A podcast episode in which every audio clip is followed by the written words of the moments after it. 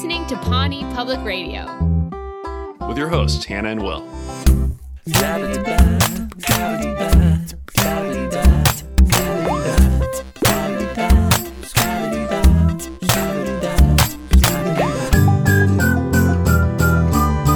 Howdy, folks. Welcome back. Wow, I really committed to howdy, folks. Yeah, no, I like it. It's folksy. People feel at home. They feel comfortable, taken care of.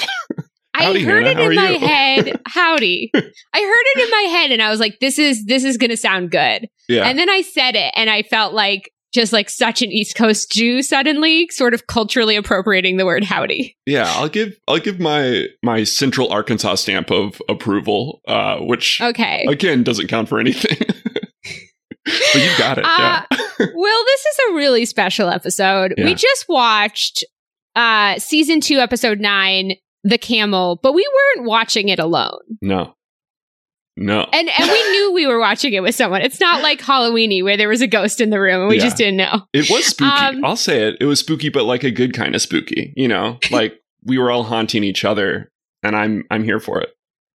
Um, yeah, the person haunting us while I'm trying to commit to the haunting thing so hard, uh, is not a ghost. Uh, we are delighted. We are overjoyed. We are all the adjectives. Mhm. Um, to welcome. Well, it's always overjoyed a verb. Technically, we're never going to have her in at this pa- point. um, I'm just I'm overthinking it because she's she's a fantastic writer. She's written for Veep, The Daily Show, New Girl, and Parks and Recreation. She's writ she wrote this episode that we're discussing. Yeah, Should we should we let her in? What sound effects should she, should she uh, enter with? Will I think uh, you know a herd of camels. It feels like a it's herd on- of camels? Yeah. we can get. So that. please welcome with a herd of camels. It's Rachel Axler. Howdy. Oh, good. She's one of us. We're off to a great start. Thank you so much for doubling down on howdy. You're welcome. Um, You're welcome. By the way, it's, it is an adjective. Overjoyed. It's a good Oh. one. Okay, good. We've Yeah. needed a writer for a long time. we throw around parts of speech really fast and loose here. Yeah. Although you know, I actually I didn't look it up, so I, that's just I'm going off of my instinct, which Yeah. is I think it's I'm pretty sure it's an act. I'm- Rachel I'm Will, Axler would bet her noun. career Yeah. on this. um, thank you so much for coming on the podcast. Yeah, We've thank you so been- much for having me. It's so much fun. Yeah, we all watched the episode together, and uh, I almost said spoiler alert to those listening. We had a great time watching. Did you enjoy watching back your own writing? I did, I did, I, I did, and I, I enjoyed um, remembering things that I had completely, completely forgotten. Also, I should just say, and I feel like I'm going to be saying this a lot. A lot of that's not my writing. A lot of it is is the writing of the other writers on the show. Um, but and and I will sometimes remember whose writing it was, and I sometimes won't. But I will usually remember that it wasn't mine. I did have this moment when we were when we were all watching it together where just sort of realizing because you kept doing you kept being like, oh, this is funny, like like Mike Schur wrote this, like this writer wrote this. Yeah, It was this memory of um whatever the opposite of a camel is. Like when a committee makes like a unicorn or some incredible animal. I I don't mean, have anything ca- against camels, but yeah. a camel is a pretty functional animal. It's you know they store water in their humps for God knows how long, right? So that they can exist in the desert. This Yeah. is not you can the ride result. them. Yes, you That's can. not you why can they're functional. them. I've ridden a camel before but that's what they were made for. They were made by to be ridden by a God, to tourist in Thailand. ridden. Yes, for money. That's the point of camels. yeah. Um, yeah, no, I, I do have. I have a somewhat obsessive need to, or compulsive need to, to give credit where I remember it. So I will. I will try to do so. Well, yeah, we're excited to have you on and explain to our listeners after we go through the story, like how an episode of TV is made. So, like, if if our listener is sitting in their kitchen eating a hamburger and they're like, "What does she mean?" Mm. A bunch of wrote, writers wrote it. We're excited to have you come in and explain that because I, uh, you know, we've been. I obviously I'm like the biggest Parks and Rec fan. I love it so much. It's like my go-to comfort show. But Will and I also are both writers, and so we've been trying to like explain to the like look at this through a writer's lens. But Mhm. having you on, we'll actually get to look at it through a writer's lens. Potentially, yes. And then I have lots of really technical questions about what what kind of gear you guys were using, what lenses, Perfect. focal Perfect. lengths. Yeah, I will I'll- make Types up of all the pencils. answers. perfect.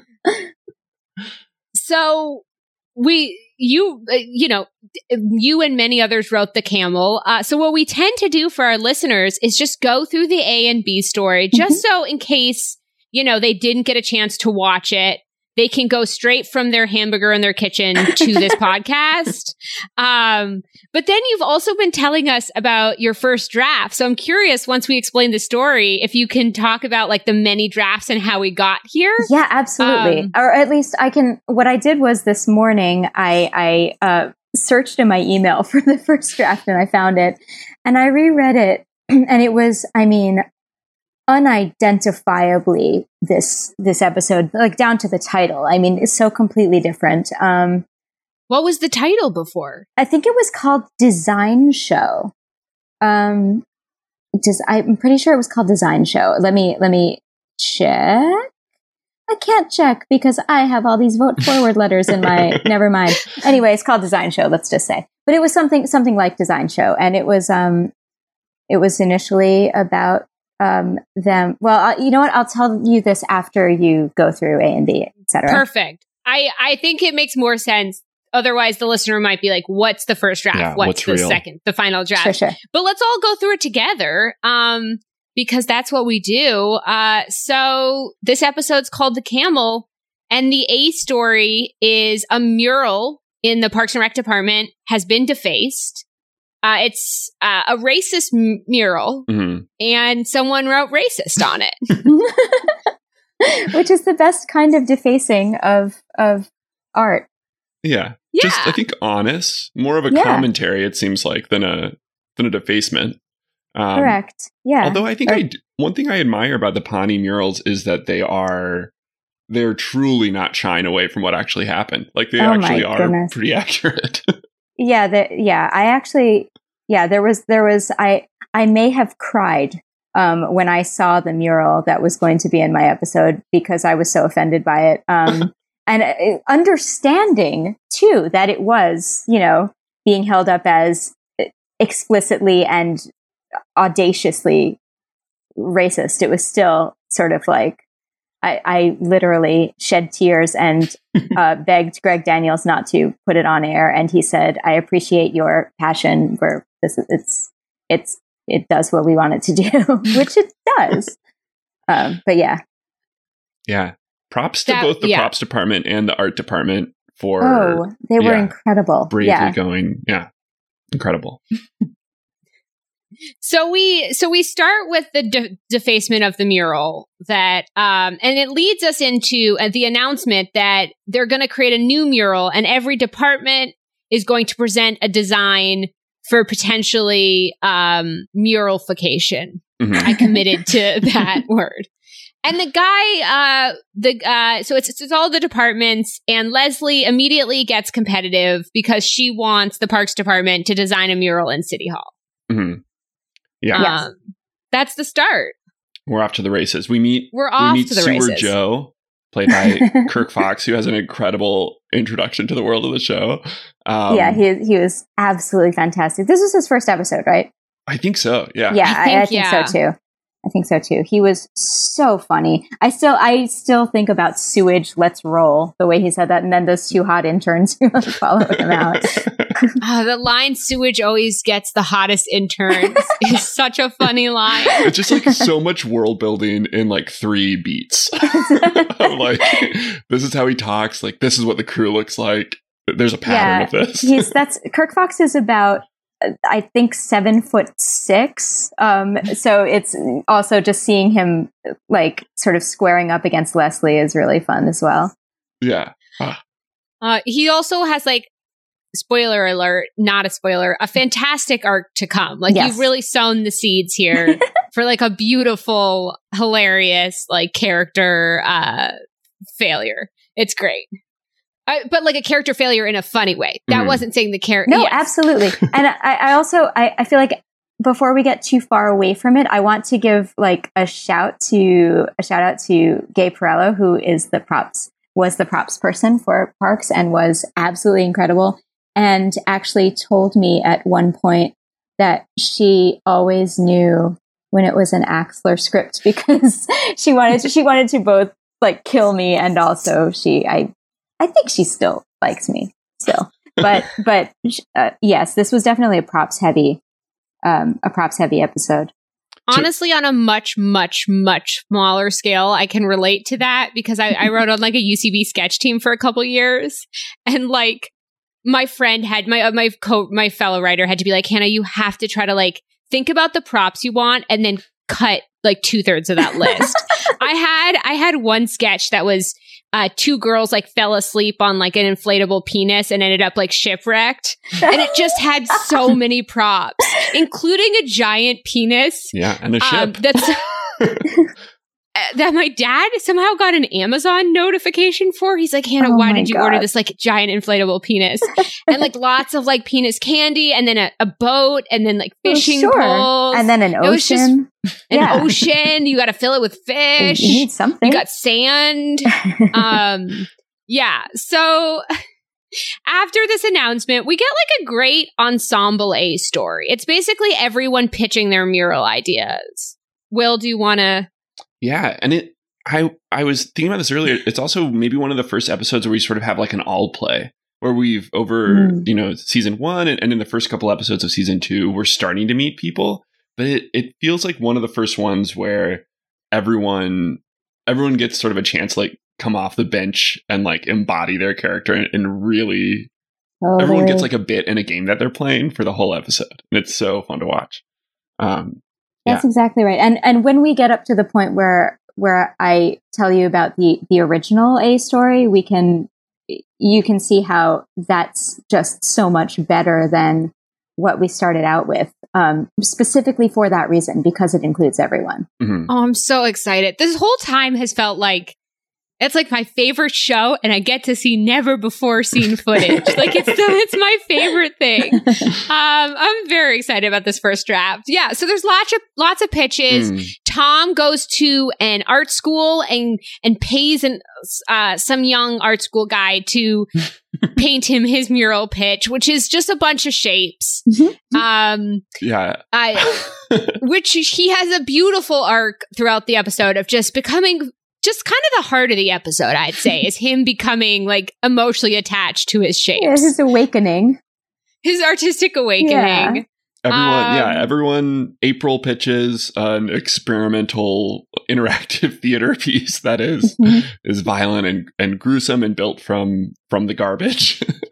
um, yeah, we have Jerry's uh, mural, which is truly a work of Oh, art. that you don't gets- even have to explain it. You said the word mural. I can't imagine. you No, got it, it's yeah. the joke is that it's beautiful. It's like pointillism. yeah, But nobody. It was inspired by the death of his grandma. I've Um, forgotten that. um, yeah, yeah, and is completely uh, all of his, as with everything with Jerry, all of his sort of amazingness and and good aspects is overwhelmed by one silly foible, and you know he trips over a word, and that's all anyone's going to talk about. so he's done. Um, yeah, And then Donna has recreated The Last Supper, but with famous people in Indiana. Mhm. Who was Judas? We never. We never Will was like. I gotta find out who Mm. Judas is. you need a picture. Will you find out who Judas is? Okay, I'll Will be I describe back. it? There's like a NASCAR. um, there's Greg Kinnear. yes, he's Jesus, right? He is Jesus. And then Leslie, um, who is very good at scrapbooking and should be good at this because she's had dreams of creating murals, Mhm. decides to go for tragedy and portray the Pawnee bread fact- factory fire, which she said we lost a lot of good bread that day and people, right? which is also just great. um, and so they take it to a vote on who, who's. See, I'm going to trip up. I keep. Uh, I feel like I'm going to trip up on the word mural. I can't ha- Yeah. stop saying mural Well, now. you Urinal is of- it's yeah. fine. Urinal. Um, I mean, they try to they try to vote, but everyone votes for their own thing, and that's when uh, Leslie has the brilliant idea to cut out a bit from everybody's mural and create one beautiful artistic endeavor, Mhm. uh, which the props department did gr- a fantastic job with because the end result is a very funny, horrible compilation of all their ideas. Right. Basically just a piece of poster board with a lot of crap stuck all over it that that does not add up to more than the sum of its parts. It's No. it's truly like a like an exquisite corpse, but nothing connects. Do you know who Judas is? Have you come back with your homework done? I've, Who is yeah. Judas? And also, to be clear, the way that I'm trying to figure out who Judas is is I'm quickly skimming over the Da Vinci Code by Dan Brown because I think he I think he clarifies what that you know what that some symbology is, and I'm something about a a chalice. Um, no, I, I'm still looking for Judas, but carry on. Um, you asked the question, and I'll never I be able to wanna let know.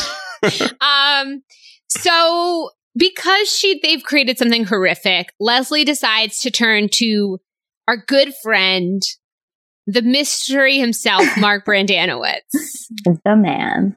the man, the myth, the legend, That's right.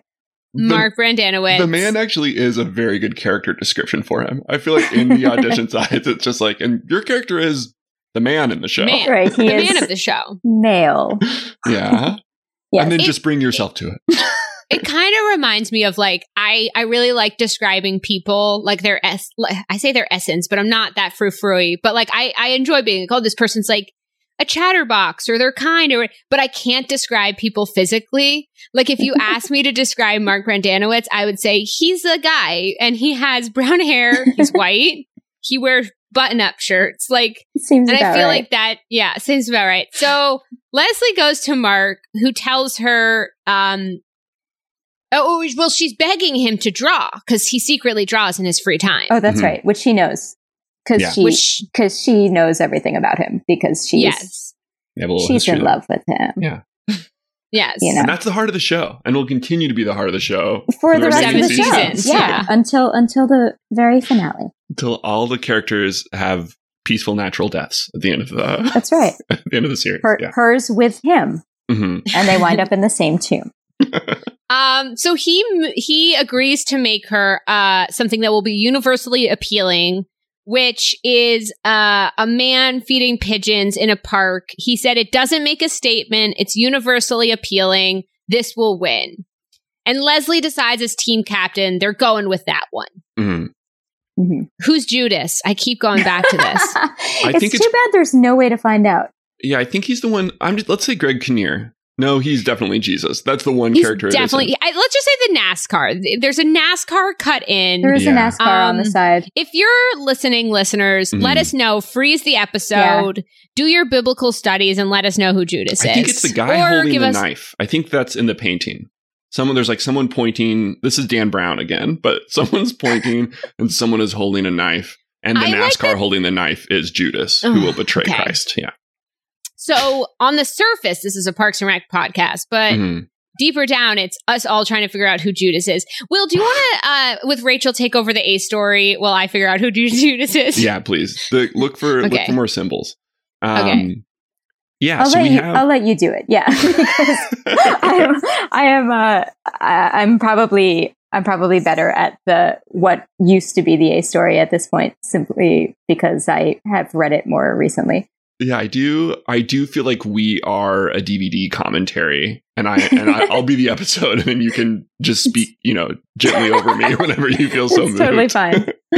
um, so there, Leslie is sort of torn between going what feels like a sure win with with Mark's feeding pigeons in the park design, um, or or sticking with her team's design of this what Mark tells him is a camel, um, which is a design a horse that was designed by a committee. He seems Um, shocked that nobody knows this this phrase. Was this a common phrase as the writer? Were you shocked that nobody knew this phrase? No, I hadn't heard it before either. It was. I, I was trying to remember this morning if it was Mike Schur or Greg Daniels. So it was one of the two who told me that.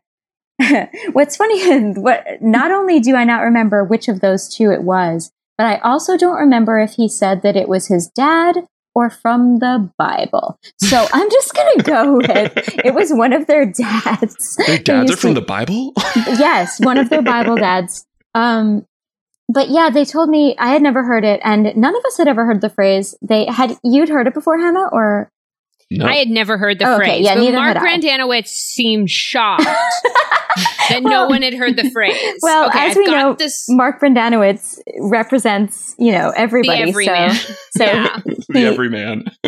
um, no, I actually looked at. I can't believe this. I can't believe I, I didn't look this up.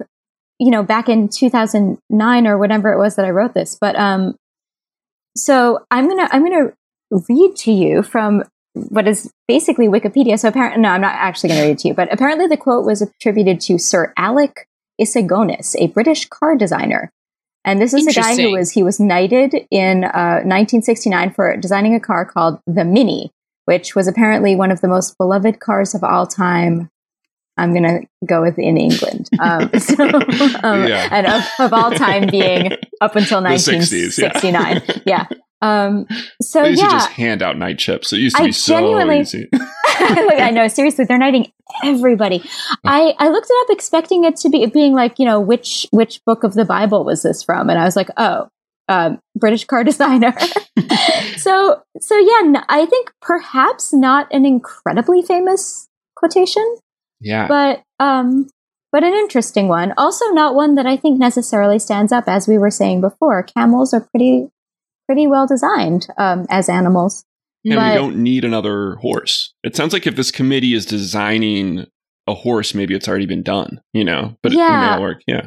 I mean, I suppose, I suppose he was talking about it with regards to cars. So I guess a horse is a good car and a camel is not a good car. But yeah. also, I feel like a camel would be a very um, energy efficient car.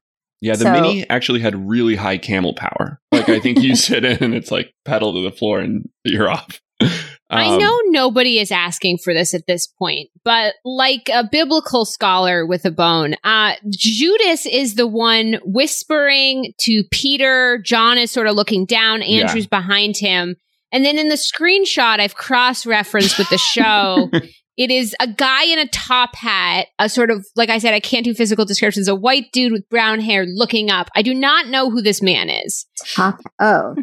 Oh, oh, that's Michael Jackson. that's Michael Jackson. That's Michael Jackson. Yeah, yeah. What? It's a Michael Jackson Judas. So so white in it. It's a ve- well, you know, that happened. Wait, um, are you sure that's Michael Jackson? I am one hundred percent positive that's Michael Jackson. Okay, yeah. Let's get back to it. The conclusion that has now derailed this podcast is that Judas is Michael Jackson. Yeah. Um, Honestly, good okay. casting. Yeah.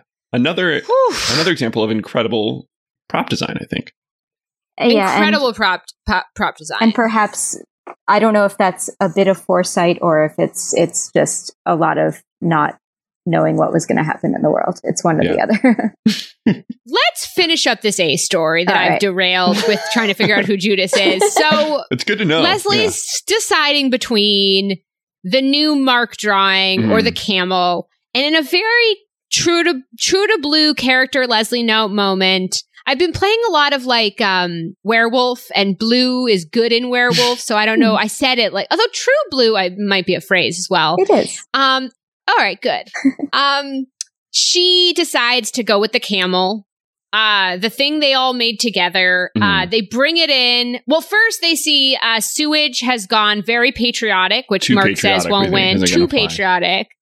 Um, and then the um, police department has gone for sort of a flames um, women in bikini and hamburger pastiche collage. An amazing yeah. police department camel. Mm-hmm. And she, she brings in their creation. And the committee really takes it into consideration. I love the twist that the committee likes some of the parts but it, it, in a line that you said remained from first draft to second draft it looks like michael jackson in the top hat is carrying greg kinnear into the burning building, building yeah. And she says no he's moonwalking. He's moonwalking and then out. they all laugh. They yeah. all have a good laugh. You know it what's my memory of the laugh too um, is that is that it was I, I might be completely wrong about this, but my memory is that it was actually somebody, potentially Aubrey, breaking, although she very rarely broke.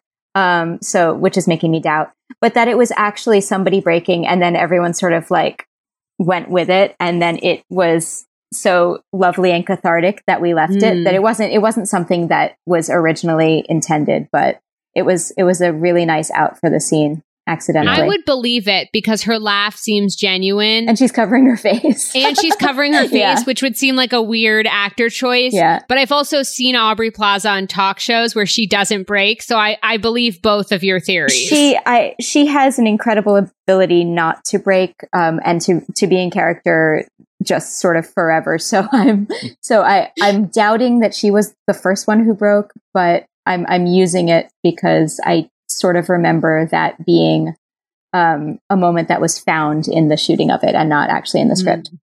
And when If I we said, oh, I'm sorry. Oh. No, no, no, go for Oh, I was just going to say that when I said that that that remained, I mean that was literally, I think, one of maybe two things that stayed from the from the first from the first draft. This was this was a monumentally um, changed and revised script, like more so than possibly any other during the seasons that I was there. We are teasing this other script so hard that I want to get through the B story Oh, it's very terrible, by the way. quickly. it's not good. It wasn't good. oh my gosh. I wa- let, if the A story took us a while as we figured out all the biblical truths, the B story is pretty simple. Right. Andy's really good at his shoe shine job. Too good. Ron decides, you know, Andy encourages Ron to come um try out the shoe shine. He has some sort of bunion on his foot or big Yes, what did they a- call it? uh, bunion slash sixth toe. and um we'll later learn that Ron has nine toes um in the show. Oh, that's Uh, right.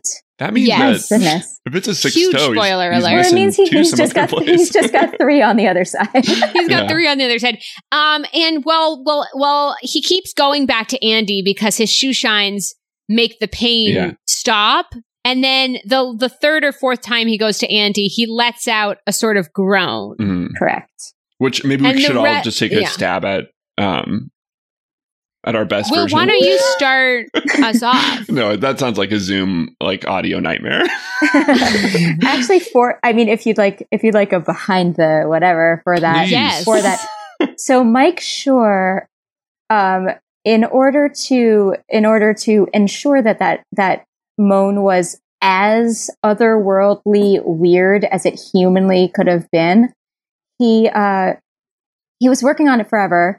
Um, like he was actually like in there with the sound guys, sort of like working on it, and they eventually wound up with um, part of that groan is literally um, Nick Offerman's moan backwards Oh like that they gosh. play literally that they played it backwards um, just to make it a sound that nobody could really make That's incredible. um, because the idea obviously was that it was like it, it wasn't supposed to be sexual but also it really really was and yeah. but like for ron that's just what is that so so so andy i guess recognizes both that this is um a- a moan that he shouldn't be hearing and caused and also and also maybe it wasn't and he can hope that it wasn't so Anytime you say, Do you want it behind the scenes? Know that it's always yes. And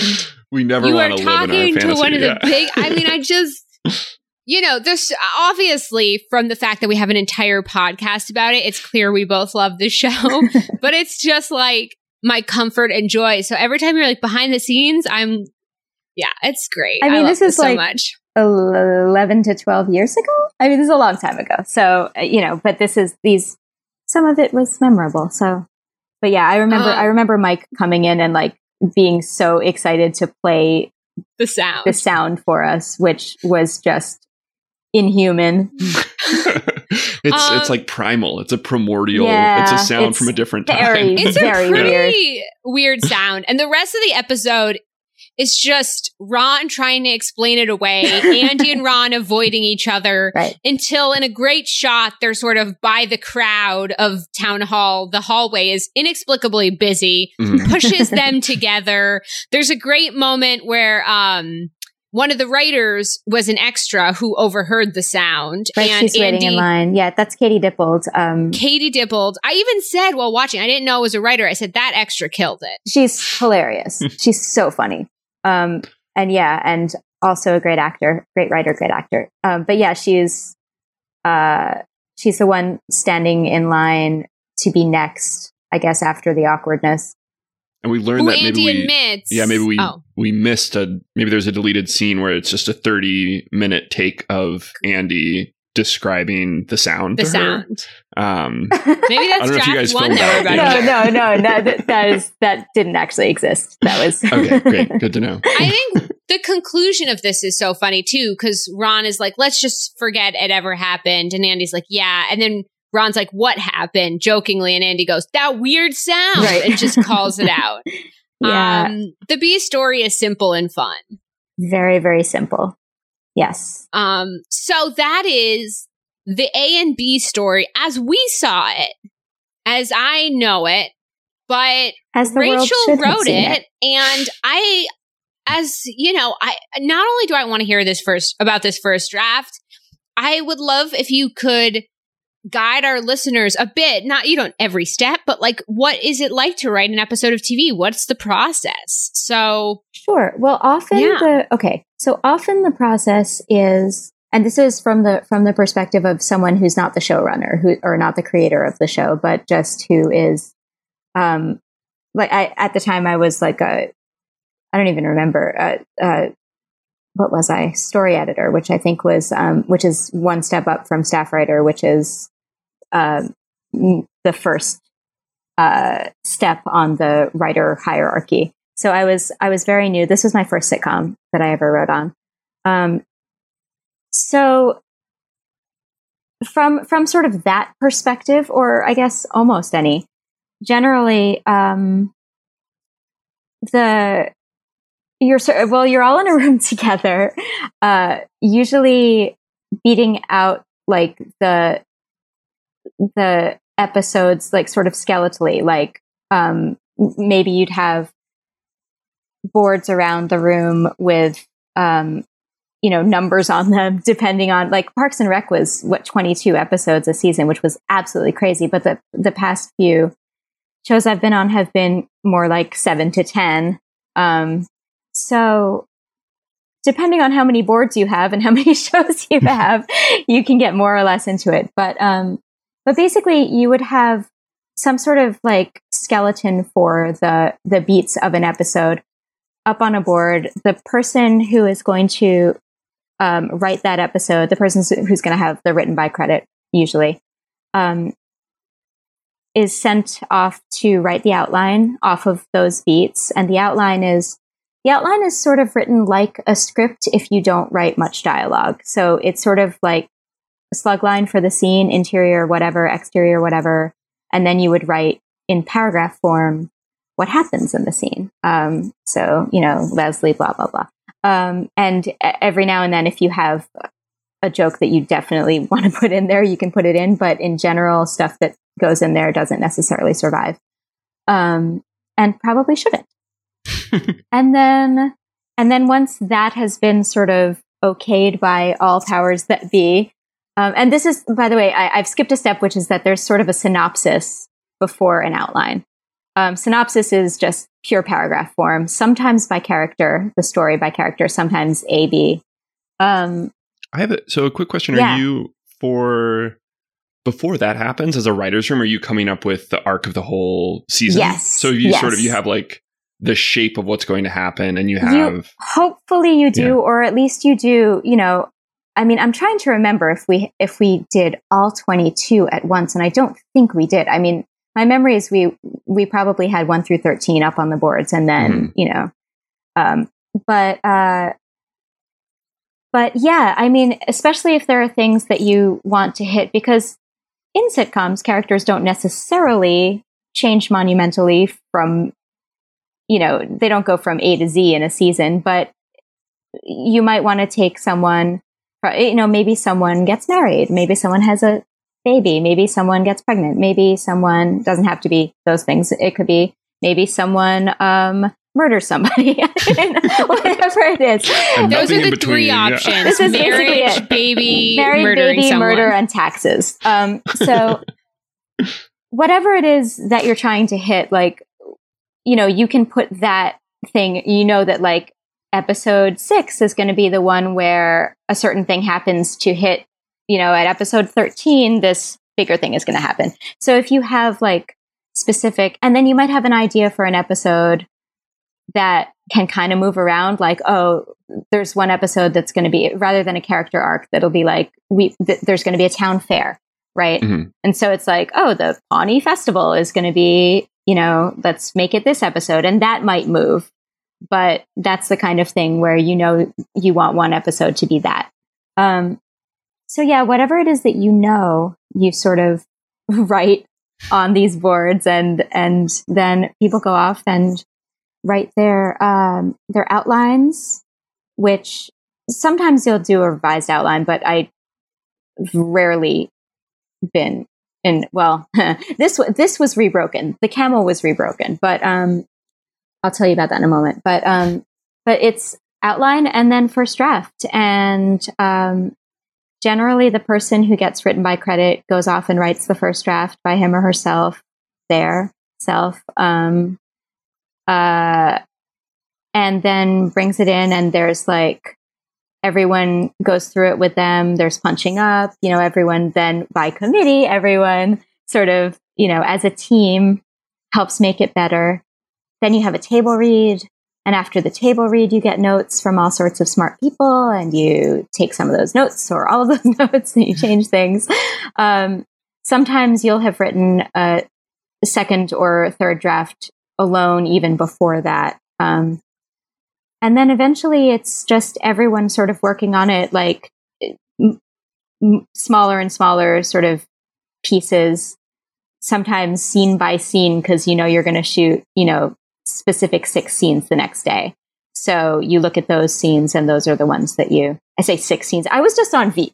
So this is it's like a, it's a somewhat different and and that's more closely in my mind now uh, than it was it was a it was a similar and yet very different um, sort of structure, but but also but also similar. Um, anyway, and then yeah, and as you're shooting it, even as you're shooting it at Parks and Rec, we had something which I believe they called the candy bag, which was the um, the alts. Uh, like a, an enormous packet of alts, um, Hmm. alternate alternate jokes for um, everything, really everything, and you just sometimes you'd have like a small one, sometimes you'd have a big one, and sometimes Mike Schur would just like shout out like random lines from it, and people would pick them up right there, and it was it was really fun. But you always have, and those are basically lines that people has people have written um, that were great but didn't get into the script for whatever reason, and that they're like, all right, when we shoot, we'll make sure we get that too, just as an alt. Um, and a lot of that kind of stuff and also with the with the parks cast who were all such incredible improvisers there was always a bit of that there was a, and there was always the one for fun um Mhm. shoot which was just like go wild and play with the scene yourself and always you'd always get amazing stuff from that which was the same at veep actually um but okay so but in this case in this case Draft one, Draft which was one. called what again? i believe it was called design show Design show. So describe a little to us design show. okay total crap um no basically uh That's a it derogatory word for the it sewage wa- department. We learned in this. it wasn't no you're right you're right so sewage wasn't even in The it The log line was total Wow. crap. Oh, sewage wasn't in it, but it was crap. sewage wasn't in it that's why i i didn't realize um yeah okay let me quickly tell you basically basically the no the reason it wasn't the reason it changed so much is well first of all it was it was it was written very quickly um it was we were i guess at a point where we were somewhat rushed um as as we tended to be in those early days they probably got much more um sort of I, i'm sure they they became much more clockwork and just you know everything was working later on but um but How much- anyway how much time early. between like as you were writing between you know writing a draft and then getting that draft in as Red. like a shooting script yeah it i mean ideally it's like ideally you've got like a couple weeks in between but i mm. i don't remember that happening much um beyond the very very very beginning of seasons um i think by this point we were there were there were some like you know uh, go off and you know four people are writing rewriting the scene that's going to shoot next so yeah and that that happened that happened a bunch. Um, i mean which is fun. It's really fun. And honestly i mean what they came up with always wound up being so much better than what it would have been had they left you know, what originally existed. So I guess the proof is in the the, project. No, that's not what it's called. Why do I keep well, forgetting? Well, it the- is, It's pudding, but project makes more sense because there's no pudding here. Um, but the if the, if the pudding is if the pudding is Parks and Rec proper, it's a very good pudding. So I guess that's the proof. But um, okay. But this first draft, what? Okay, so basically the A story in the original, um, was that each of them uh, had teamed up with an art student, which which only remained with um, with Tom's story. Um, and Tom's story stayed kind of the, I'll tell you, because I, I, I, wrote down, so as I was reading through, I was like, oh, this is fascinating, or at least to me. Maybe it won't be to you. So there were six art student X, there were going to be six art students there of were, different well, variety. It was just, okay, it was Leslie, it was Anne, I don't know why, it was Tom, it was Mark, Mark, was one of them, and it was oh. April. And so Donna and Jerry were not yet um, were not yet involved in this. And in fact, Jerry, the whole Murinal thing was Mike Schur's, by the way. Mike Schur came up with Murinal. That was that was him. He is a freaking genius, and you know that. But um, okay, so so originally they're all teamed up with art students, and what they're trying to create is not a mural, but a memorial to the Pawnee Bread Factory fire of 1932. So basically, it was like it was what Leslie did was was what remained of that. But originally, they were all creating a memorial to this, and so it was much closer to Project Runway. Yes, originally. precisely. Yes, mm. absolutely. Okay, great. Um, and which I guess is why Design Show kind of makes sense. And it was like whoever um whoever won, you know, whoever's design was chosen um, got $50,000 to create that memorial in their chosen place, which for them would have been the pit or the, the lot, lot 48, right? Oh, so the lot was much more central again mm-hmm. to the first draft. Got yeah. It. Yeah. I love instead the, the sort of not throwaway joke, but the kind of lighthearted joke of, I thought the pit was your dream. Nope. For this episode, we're not doing the pit. I oh, like that. Yeah. Which obviously must have i mean i love when lines like that pop up and you go oh i saw the i can see the like producerial note there like you know somebody somebody was like but i thought this was and then you're like shoot and you put it in right um so like an nbc exec was like this show's about filling in a pit i mean you need to reference it quite quite possibly and or you yeah. know it, yeah it was somebody somebody somebody recognized. So we have this Tim Gunn setup. Everyone's with their art student. What happens? Okay, next? so well, right, that is the problem. Nothing. Um, so so basically, Leslie wants to recreate the Vietnam Memorial, but like better. Um, you've got you've got Anne, um, and and you never really answer why she's there because why um, but uh, but she's gonna. I now understand the second draft already better of why the pit is referenced and why multiple times we're told Anne is not in the department and neither is Mark. Because I feel like in other episodes, like Will has pointed out, people just walk in and Anne just joins in and totally. with the fun. Totally. But this episode, in a very funny way, everyone's like, "You're not a part of this officially." Yeah, I do. Now this I do is think there is sense. a lot of there's a lot of people speaking the the truths that we were discovering as we were looking at this draft that that From didn't that didn't work. Yeah. That makes so much sense. I love that. So, okay. So Anne is going to see this memorial, whatever it winds up being, out her window, right? Because she lives right next to the pit. So she just yes. wants something pretty. Um, so she basically wants what Mark winds up, you know, sort of drawing.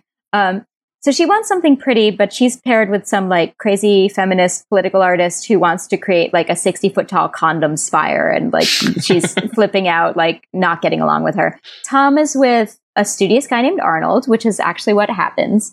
Um, and the only artists he's into are women from the Glitter Factory, which is very, which is similar, a similar. Uh, so funny. but um, but yeah, Tom, Tom and Arnold. Uh, I think, I think the guy's name wound up still being Arnold. Um, oh no, no, no! It turned into Kyle, didn't it? yeah, I think. No, wait, Kyle's no, no, the shoe Kyle's shine the guy. shoe shine guy. Mhm. Kyle's the shoe shine guy. That's right. No, it's Tom and Arnold. Okay. Anyhow, studious dude. Um, did I write for this show? Okay, so Mark is trying to. Mark is just about like abiding by city codes. Um, and his artist pair. A really fun game. yes, A really fun game for him I- to do. All of Mark's games, I mean, he's definitely the most fun person in every scene. Poor guy. Um, and uh, his artist pairing is a is a woman who like literally won't even talk to him, so he doesn't know her name. I just love in this original draft that each Parks and Rec character, instead of playing their own game, are just straight manning the art students. This could be Exactly. just this could Hmm. just be like an it called art school with a bunch of straight men. This is- from and- the Parks and that was that was exactly the issue, which was that Hmm. like I mean, even though even though the way it was written, generally the the student artists were not you know get the ones getting the jokes. It was it was our characters. Nonetheless, like that is exactly what it was. It was it was featuring so Yeah. many outside characters when we barely knew our own team, and it didn't even have Donna and Jerry yet. Um, right, and so many outside characters that unlike the we love the like guest stars of the show, but so many outside characters that you would have to return to the art school to see again. Yeah, yeah. Like They- that's they were in it so- several times. It's like, well, we loved all these characters. We gotta have another art episode. Okay, so there, so Mark's doing city codes. That Mark's fun doing game. Do you have any lines from that game? Do you like, like what was one of his jokes? Oh God. Um, I mean, this is me remembering it from just reading it this morning. Uh, yeah. Um, no, I don't remember. It, it- there's something about there's something about how.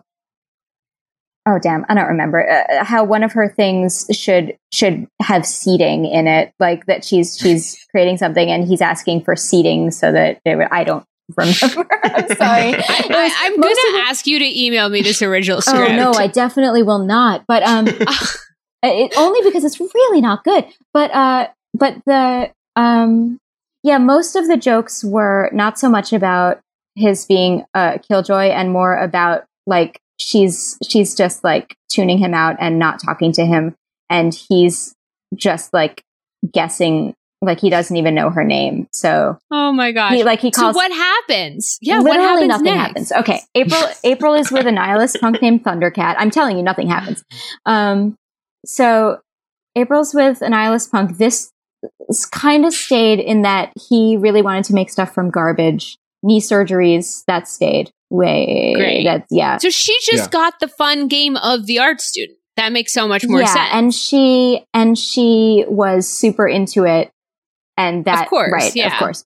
So Donna at the time was trying to get the memorial for the senior center um, because she was in charge of the senior center, which was still Oh. technically under Parks, but Leslie was considering her competition. So in a way, in the first sort of version of this, um, Leslie was like like Donna was the impetus for like we have to we have to win against Hmm. Donna, which is super weird, right? super weird. Yeah. Also, this feels like a sort of a dream. Like you you watch this episode right before you fall asleep, and then you dream the episode back. Right, and, it doesn't the, quite first make draft sense. sounds like the dream. That- yes, that's it. I, think that's exactly right. And look, first drafts are not always this far from what airs. Not always. Um, this was a very, like, this was a significant, significant rewrite. Um, like we, it was, it was me and um, and Greg Daniels like alone. Well, no, that's not true. Uh, me and Greg Daniels in his office with, with a writer's assistant, um, who was new as of a couple days before. Poor guy.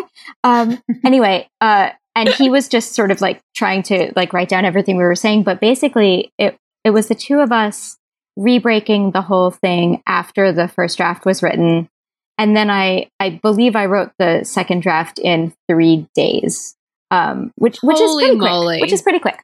Um, but I, but you know, it came out much better, and then all of us joined in and wrote, you know, jokes for it, and just made it significantly, significantly better. I have to than it ask, was. who won the Bread Factory art contest? Like, what was the conclusion of the first draft? So who won? initially, Will, you're on the edge of your seat, I assume. Yeah, as yeah. well.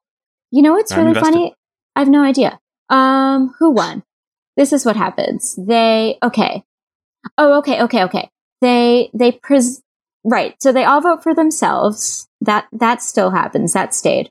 Um, Mark comes in. He's like, "Hey, I found a I found a draft from some unidentified student, and it's his." But he doesn't tell them that. He tells us that in like a Whatever.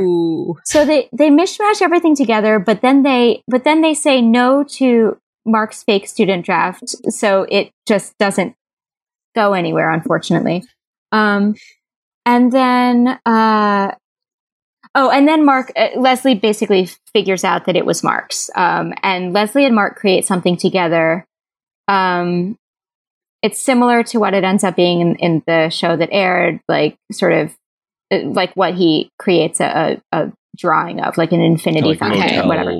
Oh, oh, Yeah, but Got right, but uh, I guess the idea would be that they actually create it, like like that that that square with the man feeding the birds actually exists.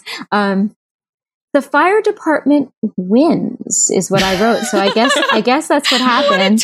twist! Just, um, Yeah. I didn't see that hamburger coming, I'll be yeah. honest. yeah. Um, I wrote underneath it all. There's an attempt at a story about Leslie and Mark. That's right. There's a, there's an attempt at a story about Leslie and Mark versus Anne and Mark, which doesn't fully work. Um, and I don't think that's present at all in this. No, I, I find Leslie never starts competing with Anne for Right, Mark again, right. other So- than glances. Well, and they weren't competing. They weren't competing at all. It's it's more that she and Mark initial uh, like I keep saying initially, she and Mark in this in this first draft had like sort of moments together where they were like creating a thing and she and she misinterprets them as like oh we're like hitting it off like we're getting back our old like whatever and right. then and then and then Anne uh and then Anne sort of like disses Mark's art or something and he's offended and then later on he she's like well you should have told me it was yours because so it- this is Project Runway meets some sort of soap opera level it's like if you were watching drama. Project Runway yeah watching like the you know the people at home afterwards. Um ah, and then and then uh Anne like goes up to sort of like congratulate Mark on like you know his stuff is beautiful whatever. And Leslie's like about to go up and like be like hey Mark like we did a great thing together and then sees the two of them together and maybe they're even gonna look like they're gonna kiss and she's like never mind and she turns around and walks away. So I mean and that's sort of like I guess that was intended to be sort of like the emotional thing underneath it but none of that none of that really turned up in it did the B story stay the same? Yes, the B story was still Okay. Ron Shoeshine and the Moan. Um, but Perfect. yeah, but it was But the fire department wins at the end. and the fire of the B story. yes, yes, exactly. Like the moan the moan was probably there when I imagine the show was initially pitched. It's like, and sometime in season Yeah. two there will be this moan moment. I actually I- wonder if I wish Or go I ahead, Ted. remembered. No, I was just saying. I wish I remembered to pitch that. I've no idea. I'm sure it was Mike. Uh, It's probably Mike. There you have it. The design, the weird off brand dream version of this episode. Absolutely fascinating. Um, it does feel like it connects. It does connect to a thing that we have talked a lot about of like finding, kind of tracking Mark as a character, Mm. his Yeah, yeah. role in the show, and it, so it's really interesting hearing from like from the writers' room, still trying to see if like is he sort of this fulcrum that is you know creating conflict and tension between Leslie and Anne, or is there like yeah, a love interest. I, I'm just curious of of what maybe conversations around this episode or in the room a, around Mark were about like finding finding where you wanted to take his character. Yeah, I'm very curious about these things. We've we've we've asked ourselves these questions. I mean, I, I- I'm, I'm gonna somewhat beg off it only because I don't remember a ton. But I mean, I do remember, I do remember us wanting to be very careful about Les, le- preserving Leslie and Anne's relationship Mm. and Mhm. making sure that where there was a triangle, that it didn't become like adversarial between the two of them, that she is always Anne's biggest fan, you know, and, and if, if Anne and Mark were meant for each other, then, then lucky, lucky Mark, you know, because Anne is right. a perfect butterfly and, you know, and, um, and so I think, I think that basically it, it's, I guess Mark's character kind of suffered a little bit because Leslie's is and was so strong. And it was difficult to create somebody who had hurt her in the past, you know, mm. who had like, who had sort of done sort of callous things to her, um, whether or not he did them intentionally. It's hard to, it's hard to come back from that because you kind of love her, right? So, right. So, and I mean, yeah, I guess the, the focus was more creating this like best friendship between Leslie and Anne than mm. it was creating. I, I think we tried for a while to sort of see, experiment with whether um, Leslie and Mark would be a thing and would be, would be something that sort of wound up together. And it just didn't feel right. It felt like she needed someone with a clean slate with, you know, uh, Uh, someone that she hadn't been obsessed with. Who liked her more? Who liked her? Yeah. Who, who, who, we talked about yeah. this. We were like, we were sort of like, the more you love Leslie, the more him not remembering yep. that yep. they slept together. Yep, exactly. Not even not caring, not remembering. And we've talked about like how if he's sort of supposed to straight man her sort of like original Michael Scott goofiness, mm. as soon as she becomes like capable and lovable, it's hard to understand why he keeps calling her a nerd. That's exactly oh, that's exactly right. That's exactly right. It's it just it unfortunately for for that character. it, while while while we we tried out I think a lot of sort of possibilities of them kind of sort of rekindling things. It just seemed like there needed to be someone, um, someone that we would love because he loved her. Yeah. Right. Yeah. Also, Anne not bullies him in their relationship, but she calls him out for all the stuff that the audience kind of. Yeah. Well, Anne is strong. And I feel like Mark is kind of a. I don't know, man. I, is Mark part, motel art? Yeah. That's my question. is he, is the thing he made playing it safe, universal appeal, appeal that ends up being nothing, is that Mark? That is a very, very um, astute observation. I would say that, sure. I mean, I, I, probably, yeah. You heard it here first from the writer of Parks and Recreation. Mark is the motel arc. It's all a metaphor. And a sort of just shift real quick. I bolded this question because I was really excited. Well, the opposite of Mark. Not that you didn't love writing fun city planning jokes, which, you know, Will always jokingly is like, well, he's a city planner. And I love that that was an actual game you tried to write in. What character did you most enjoy writing for? Like, who oh. were you like, I can't, like you specifically, Rachel Axler in the room, you're like, I got it. I got like Blank's line. I love this character. I loved writing for Andy.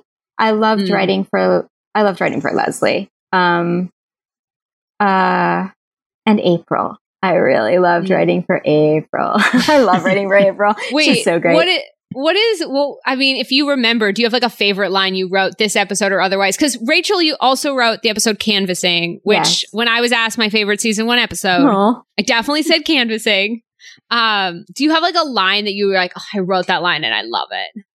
It's also been I, 11 yeah. years, so I understand. no, I, I know, I do know one line I wrote. It's in the stakeout. Um, and it's, uh, I, I know one, one line I wrote that I really liked, um, which, uh, which was in the, the one, one scene that I wrote in the, of the, of the three episodes that I, that I wrote, um, that, that I was incredibly proud of was, uh, I, I got to write the, first scene, the first sort of like interactive scene between uh, April and Ron, um, which was when he has, which is when he has a hernia. His hernia, yeah. yeah.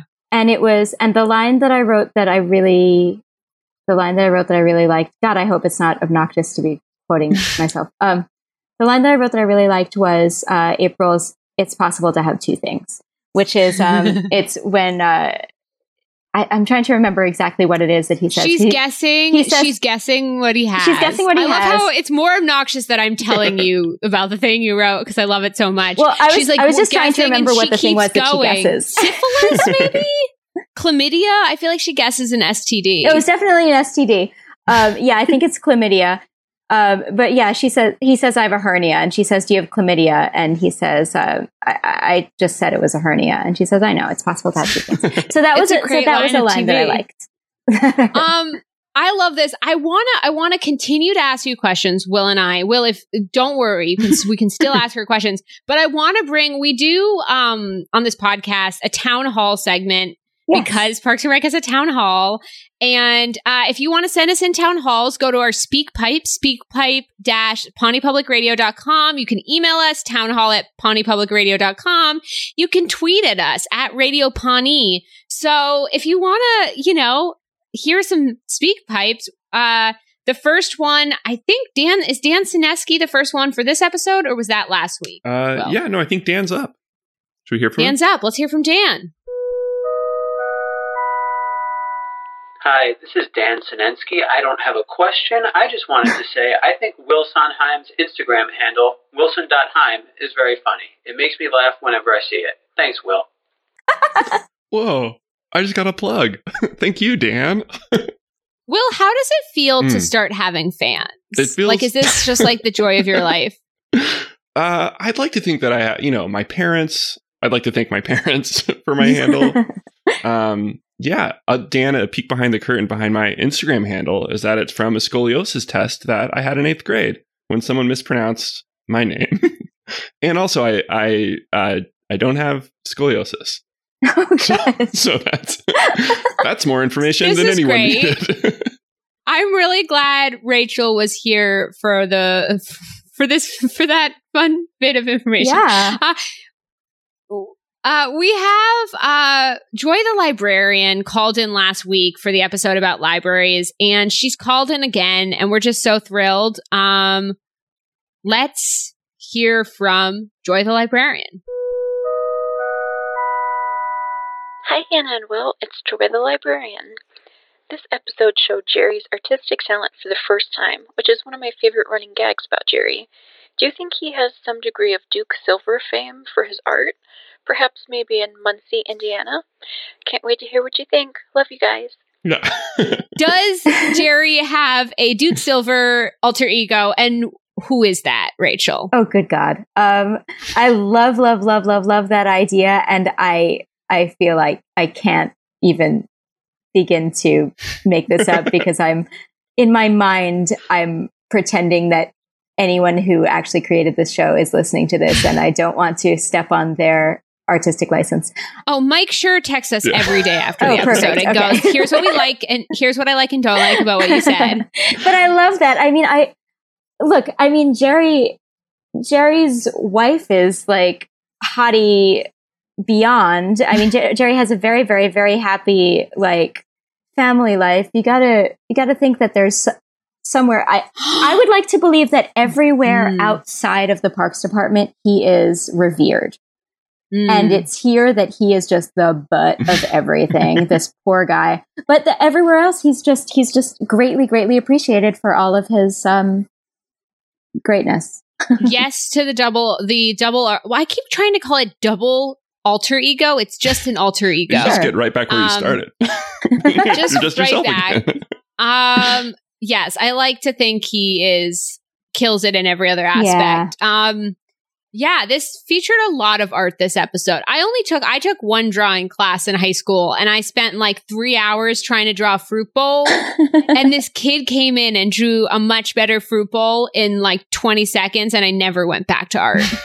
That was it for me. Yeah, I'm Visual art. I'm a terrible visual artist as well, and I wish I weren't. I, I find the like act of painting really, really like soothing, Mm. uh, Mhm. but what I create is not. Same not. with sketching. My mom is a librarian. Yay, librarians! Yeah.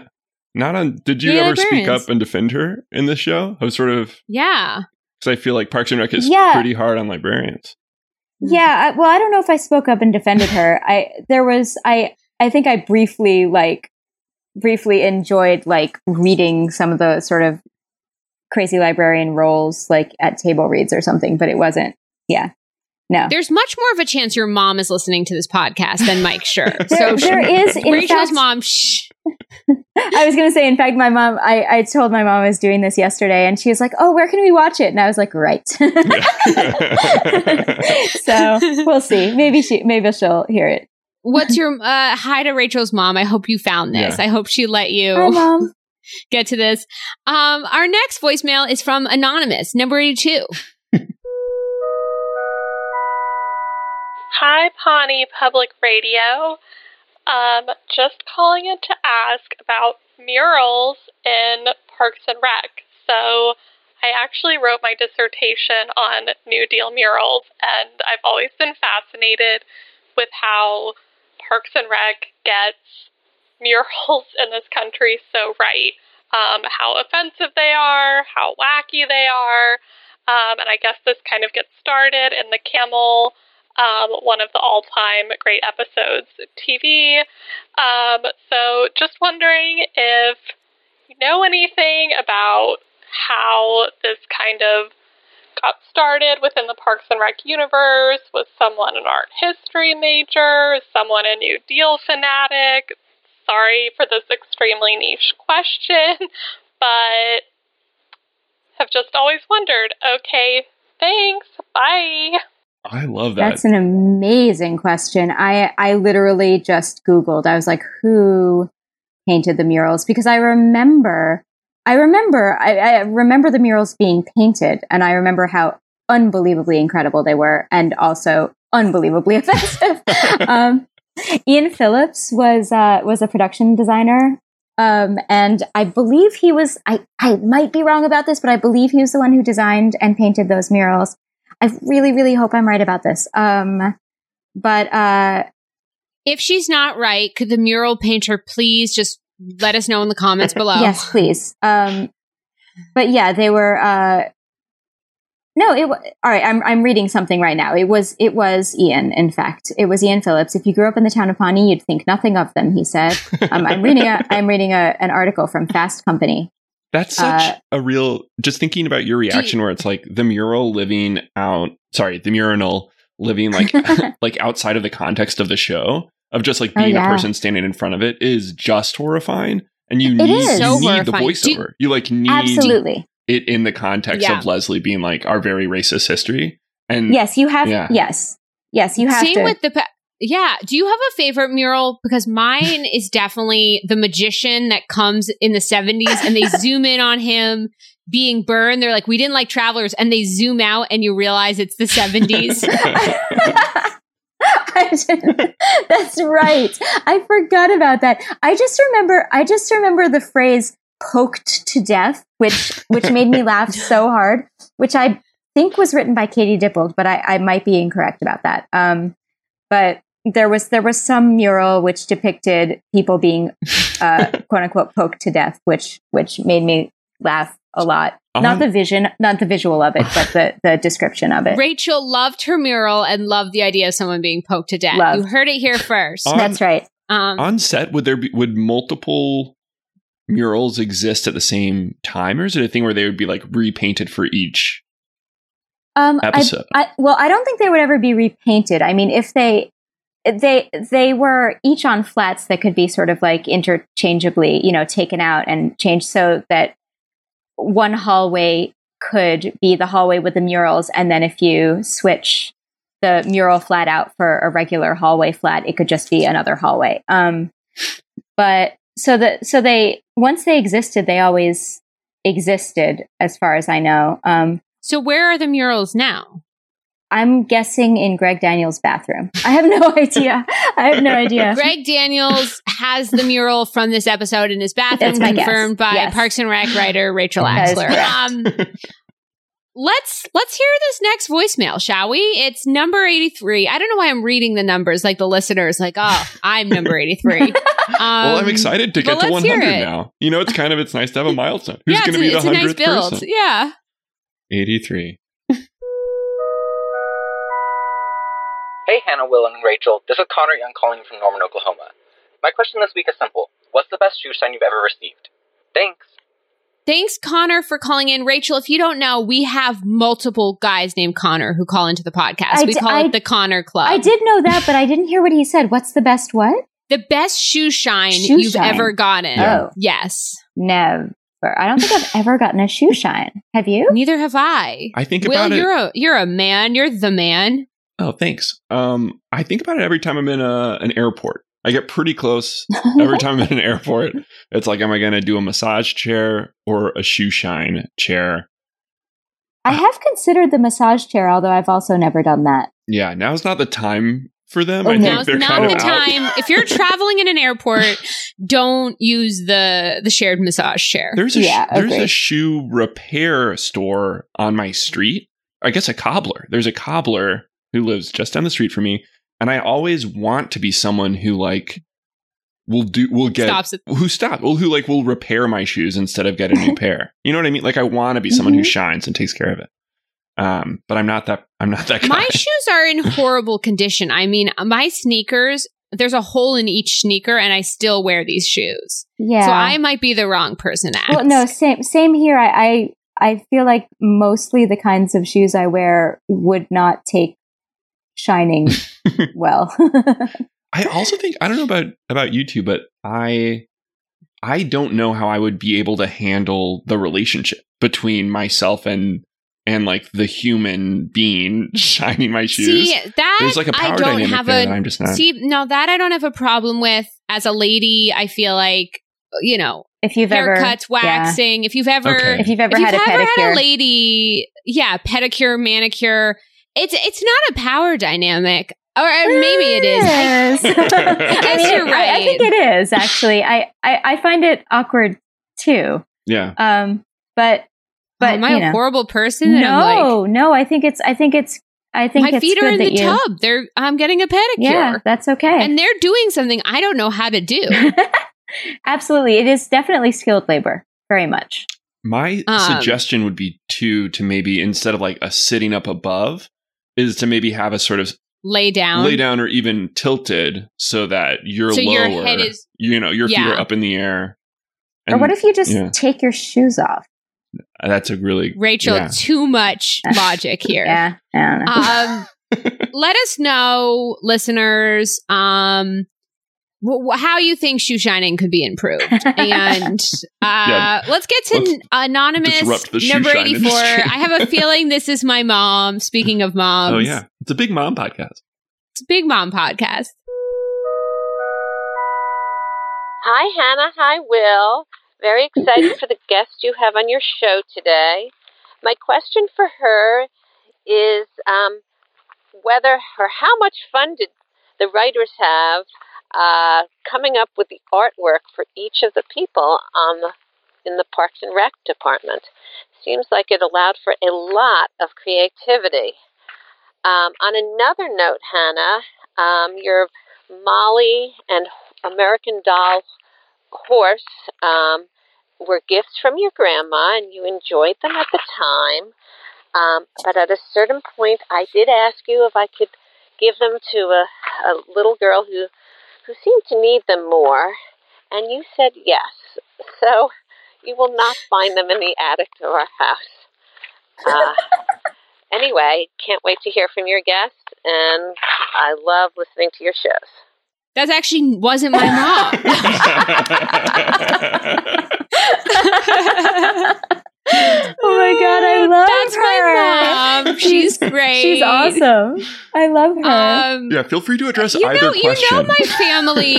you know, my family is the best when they call into this podcast every week, and they've sat through multiple long form improv shows I did back in the day. That is so. awesome. Family number one. Yeah, the Molly doll was what we talked about last podcast. Um, now I know it was given away, but uh, she asked you a question about how much fun was it to create the artwork for each person. So I'll let you. Uh, I mean, totally fun. Hand 'em- We, I, I don't fully remember to what extent we um, dictated like this. This should look like this, and to what extent Gay just like went with it and just like, um, just like did her awesome thing.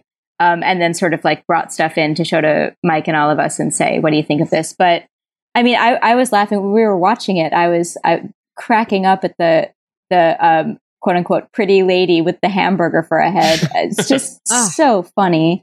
It's so, So ridiculous, and I mean, also the way that actor says it is brilliant. But like, but yeah, Such I a mean, straight face. it- I was like, that's the best thing. I remember though, I do remember like being on set um, when they were doing that scene, um, when they were doing the scene where they're all kind of like uh, actually arguing about the the camel and things inclusion in it, and and just they were all so funny and they were all cracking each other up so much. Like the ca- uh, there was a lot of breaking in that scene and I I remember thinking at the time like oh my god I just want like every minute of this on like an outtakes thing. Like I just wanted like a gag reel that I I tend to like um I tend to like outtakes more than what, what winds up in anything um simply because I find them delightful and fun. Um and they they were the cast had so much fun with it just like looking at it and playing with the idea of it too.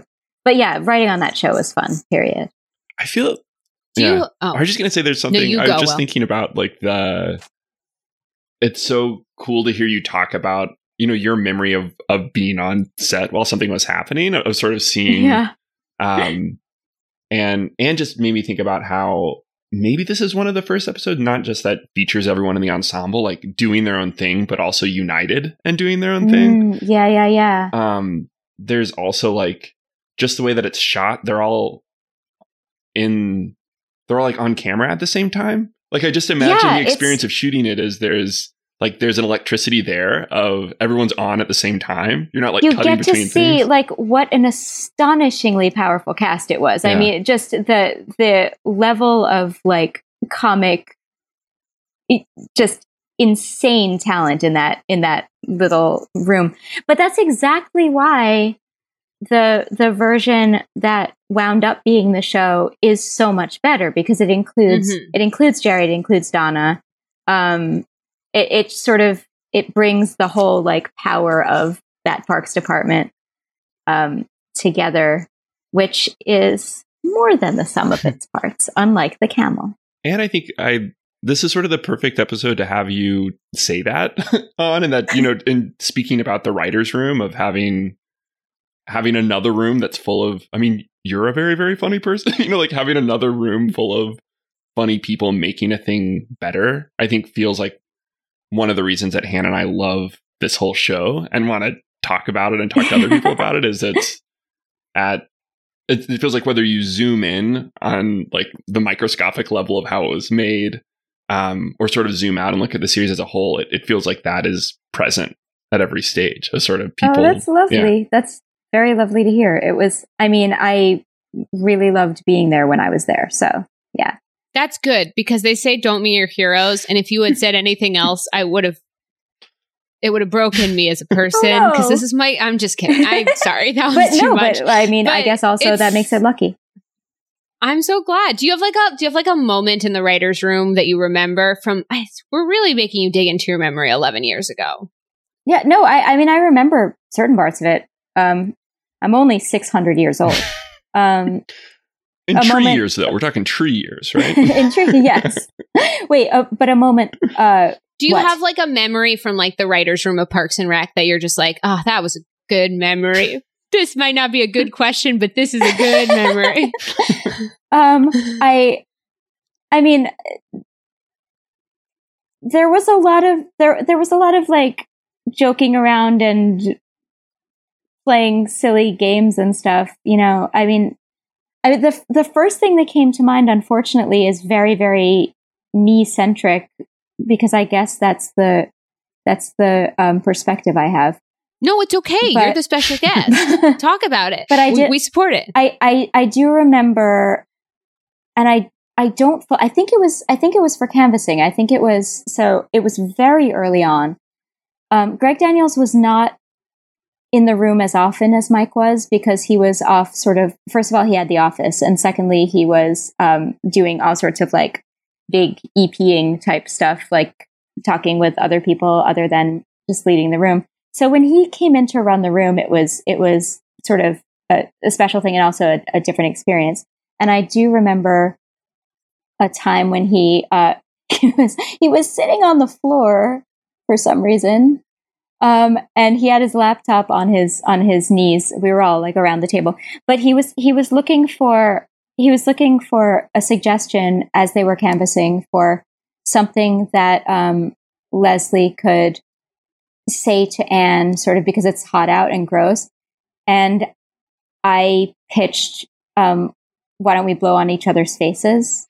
Um, and and he laughed. And seeing him laugh at a pitch was like, uh, that sustained me for I guess eleven years because I still remember it.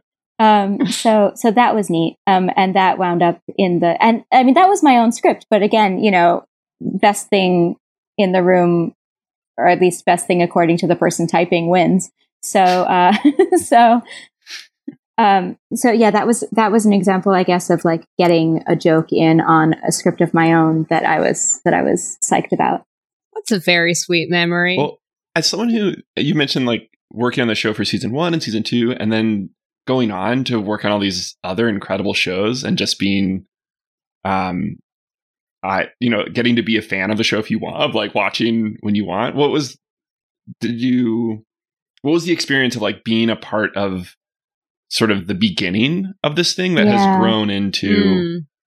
you know some like a cultural touch touchstone like they had the reunion show during the beginning of the I pandemic know. god it's so good yeah. i mean look i don't I feel, while I feel very much like part of that family to myself, I, you know, I, I recognize that it went on and became something completely different and of its own, uh, you know, for, for many years after I was there. But I still feel very close to it. And I still feel, you know, and we had such growing pains in that first season.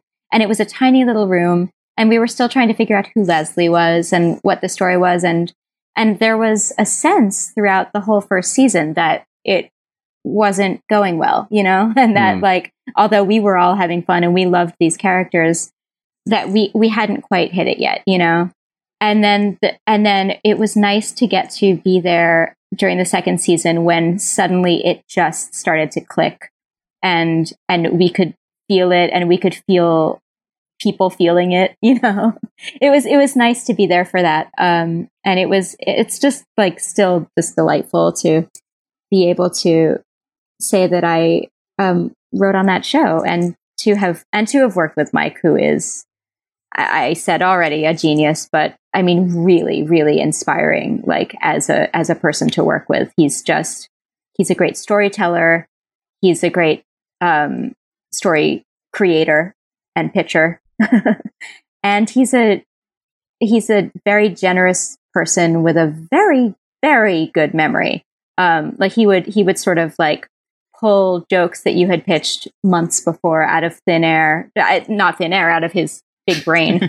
um, uh, you know, a while later and go, oh, you know what would fit here is that thing that you said about the thing, and uh, you wouldn't remember it, and he would remember it word for word. So it was it was really amazing to work with him, and I feel like everything I watch now, like Good Place, like everything that he's created since then, I, I feel like I, I, having known him in the room, I can see his voice in it, and it's really nice. Hmm.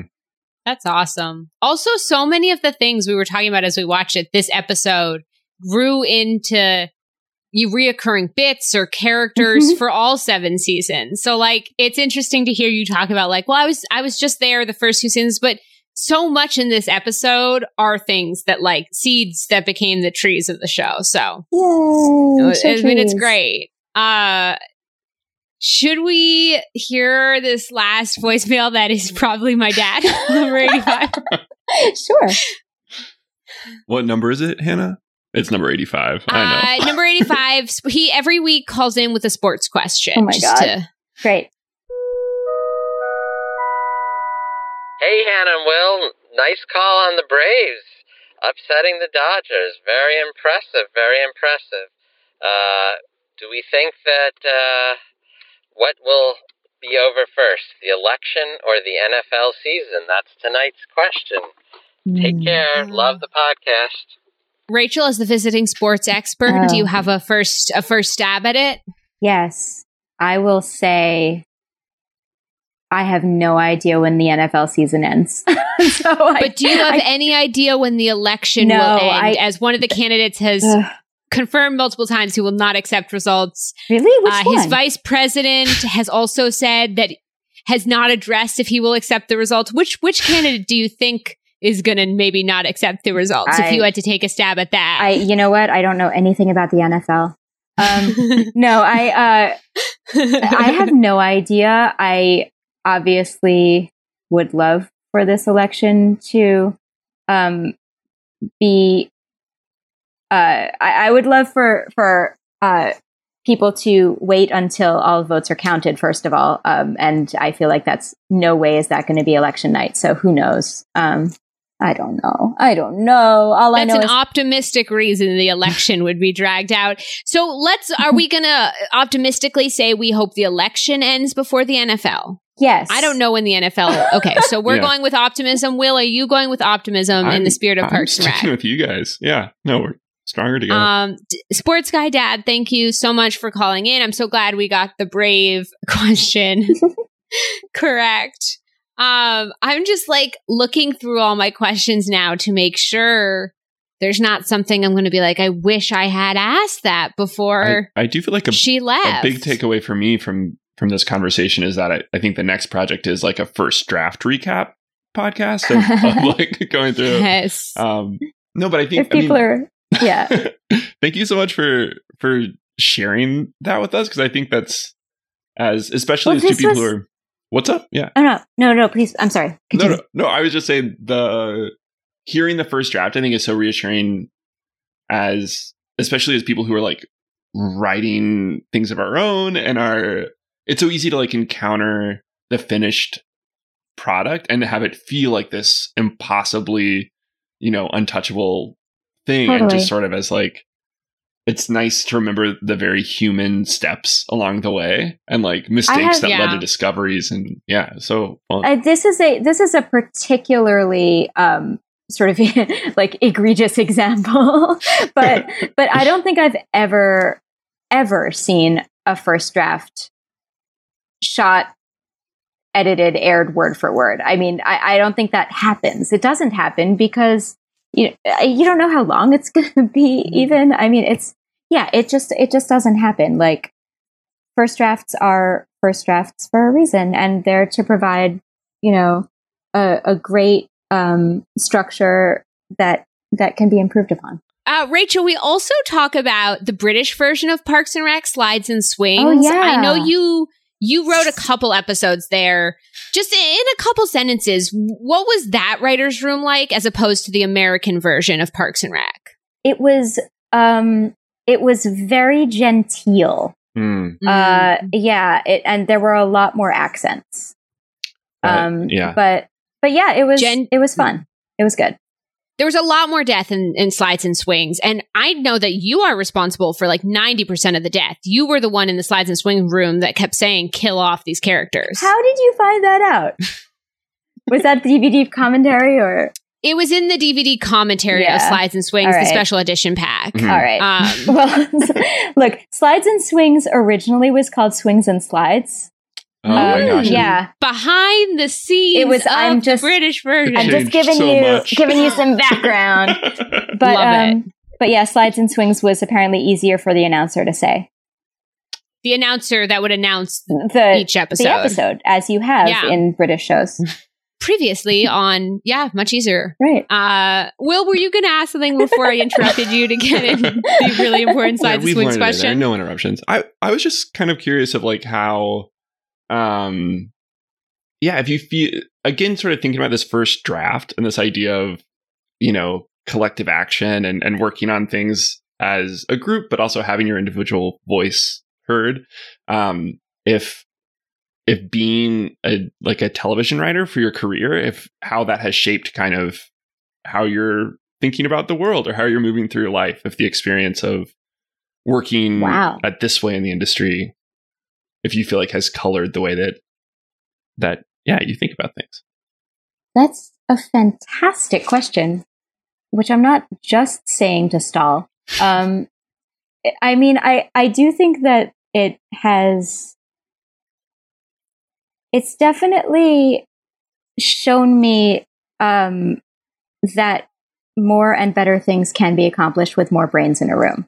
Um, and and I fully uh, agree with and support the idea that these should be diverse brains. Um, and uh, beyond that, I mean, yeah, I feel like at the macro level of things, like just having having a bunch of perspectives is a better way to uh, to begin a project.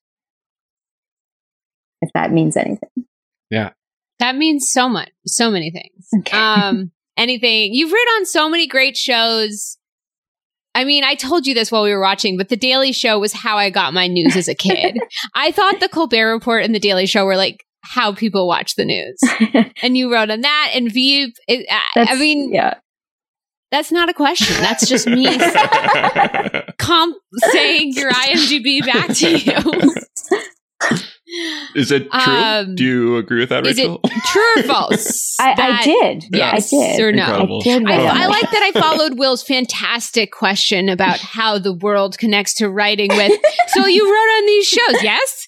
Um, In a way, it was harder to answer yours, though. So well, I wanted so to. mine was both sillier and worst answer.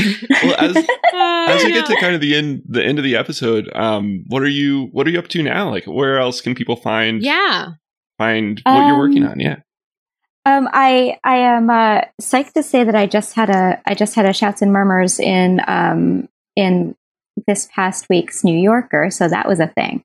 Um, but uh, I am currently writing a uh, pilot for for HBO um, that is in development. So we will see if anything happens with it. Um, they they have the first draft. Speaking of first drafts, they have the first draft. HBO, if you're listening, let us know how it's going. yeah, we'll see what happens. Um, I, What- I'm sure they'll Did- let me know at some point soon. Is the New um, Yorker? is it the they- cover the like the old timey baseball cover? Is that the edition that you're in? This is Good how I see the world and, and mark time. I only see shapes, so Yeah. I do not. Re- I actually don't remember what the cover. We have it. It's sitting on our piano. I don't know why I can't. we can link Rachel's article yeah, uh, to the to either the tweet or the episode description. shapes. Um, the green is my or the favorite. or just yeah. a bunch of a link to just a bunch of shapes. It's the October 12th issue. Awesome! Congratulations! What did you That's so write cool. about in a sentence so we let them know what they're about to click on? Um, a uh, a viral video that does not exist. Amazing. That's very much our With brand. that Yeah. teaser, we hope you click. Um, Rachel, this has been this has been such a treat. Thank you Like, so much for inviting me to do this. It's so much fun to talk with you guys. thank you so much for coming on and listening to episodes ahead of time, so you had some sense of what you were walking Well, into. If I hadn't, I would have been a dum dum. But yeah, sure. Thank you. um i i'm just like it just i hope i hope the listeners enjoyed this as much as i did and usually i address them all the time but honestly either way i'm happy because this has been like a, a pleasure I totally, totally. I, I love both of your voices too. It was, it was, it's just very lovely to hear you um, talking about a show I love and and just being like funny and cool and sweet about it. So yeah, well that's great Um, We got, That's a we got to end way on to that. end Yeah. well I'm on that's board. great Well, that's howdy. so what's the what's everyone. the what's yeah, the it's hello and equivalent? It's let's send Rachel out and let's send us all out the way Rachel came in with just the sound of a herd of camels. Perfect. Whatever that sounds like to our editor. Thank you so much for listening. Oh, oh, wait, before we forget, before the herd, hold the herd back. Th- this is what Will and I want. I know there's a herd of angry camels about to run in, but before Will and Will came up with this great idea. If you're listening and you want to make your version of uh, a podcast mural, let's say not offensive racially, Hmm. but just um, a fun mural of the podcast so far, whether it's Connor Club or I don't know. I almost said us, but every cartoon I've seen drawn of me, like half of them are like wildly hurtful to my self-esteem. um, so whatever that means to you, please uh tweet them in, email them in. We're gonna somehow figure out a way to feature them. Yeah, hash- so instead of a hashtag, that's what we would love. You know, Will and I love the fan art we've gotten so far, both like photos of slides and swings DVDs, um, artwork around us. So, all right, are we ready to send the angry Campbells in now? Yeah, they're coming. There's no stopping them. Thank you so all right, much. they're Rachel. coming. Thanks so much. Thank you. See you next time.